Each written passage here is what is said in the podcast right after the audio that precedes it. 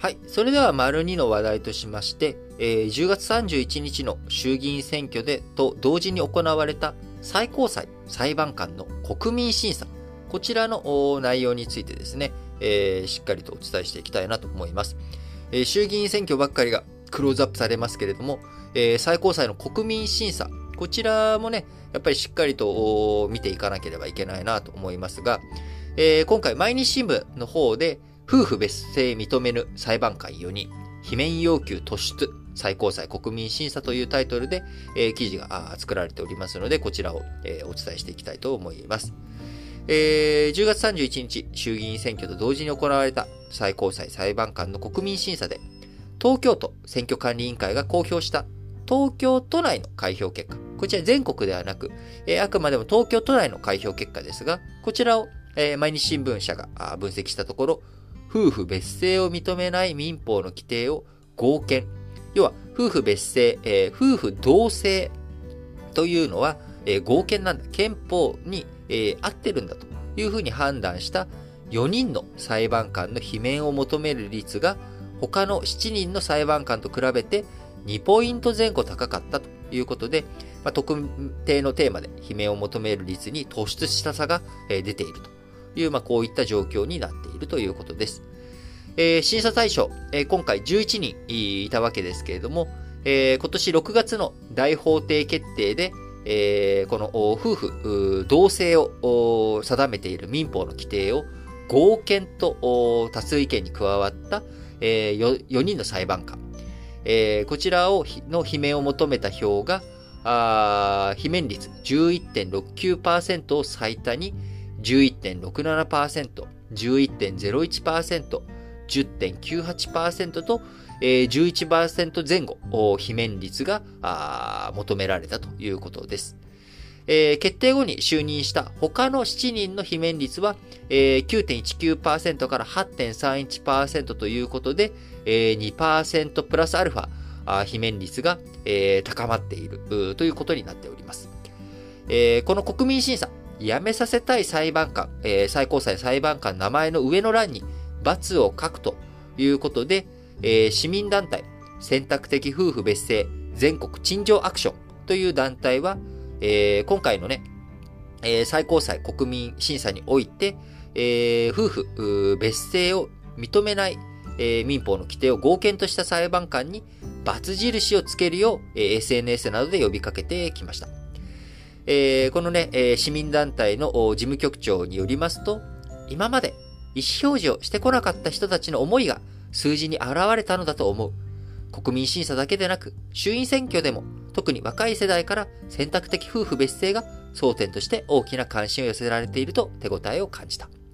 投票で意思表示を続けていくことで社会は変わるはずと語ったということで、えーこちらね、本当に僕はその通りだと思います。あのーこの新聞解説、ながら聞きをほぼ毎日聞かれている方などはね、あのー僕がどういう選択的夫婦別姓についての立場でいるかというのはご存知だと思いますが、僕は、あのやっぱり意見をきちんと言うということが大切だと思っています。別に僕の意見通りに世の中がなってなくて僕は全然それはそれで構わないと思っていて、それはあくまでも僕の意見なので。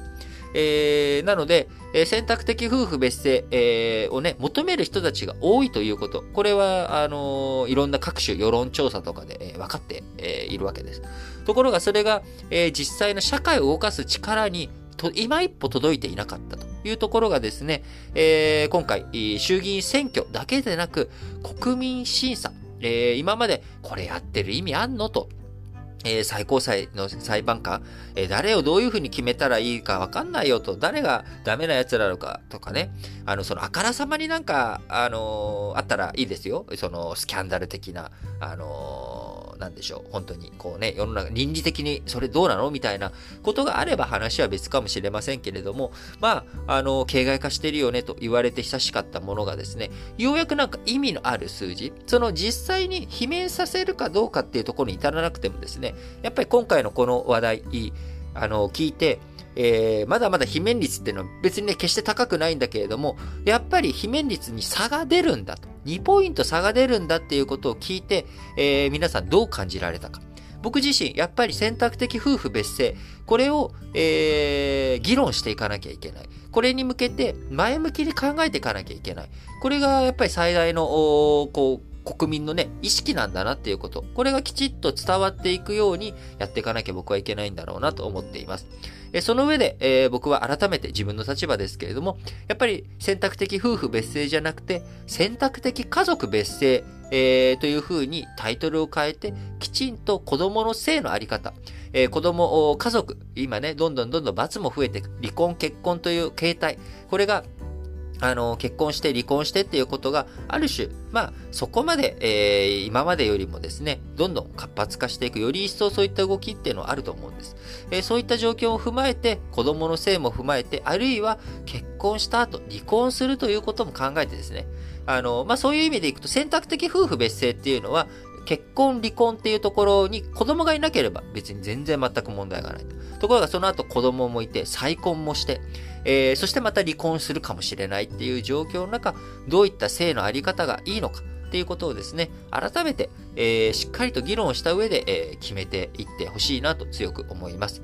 えー、まだまだ選択的夫婦別姓、えー、今回自民党がね、えー、絶対安定多数を確保したということもあり、議論、なかなか進んでいかない状況になってしまったようにも思います。ただ、やっぱりこの国民審査の結果も踏まえて、しっかりとですね、えー、やっぱり僕ら、あ選択的夫婦別姓、えー選択的夫家族別姓についてしっかりと考えていく。社会を新しく考え直していかなきゃいけないタイミングに来てるんだということをね、しっかりと政治は認識してほしいなと思いますし、えー、同時に、司法の方もですね、そちらを、あ、やっぱこういう声が高まってきているんだな、えー、そういったことを踏まえて、どういう情報発信をしなきゃいけないのか。えー、今回ね、合憲と